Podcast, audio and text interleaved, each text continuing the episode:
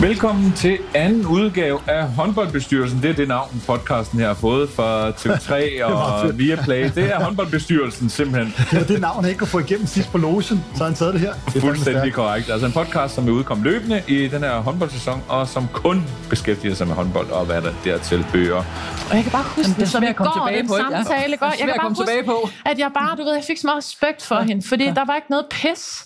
Der var ikke en herretræner, der sad og ikke helt vidste, hvordan han lige skulle sige det til mig. Så, så det var bare sådan et, åh, oh, okay, din spade, ikke også? Og så var jeg skide Okay, sur en halv time, ja. og så gik jeg ned og trænede godt igen. Og så gik, nej, så gik, den, gik du ned, og så smadrede du de andre. Ja, ja, lige præcis. Men det var bare, jeg kunne forholde mig til det, og jeg kunne forholde mig til, hvad min rolle var, hvis det var der, jeg ville være, og så måtte jeg acceptere den rolle, jeg havde. Nu har jeg fuldt håndbold, ja.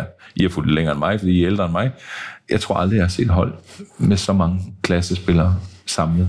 Vi snakker om 19 styks, hvis jeg ikke tager meget fejl.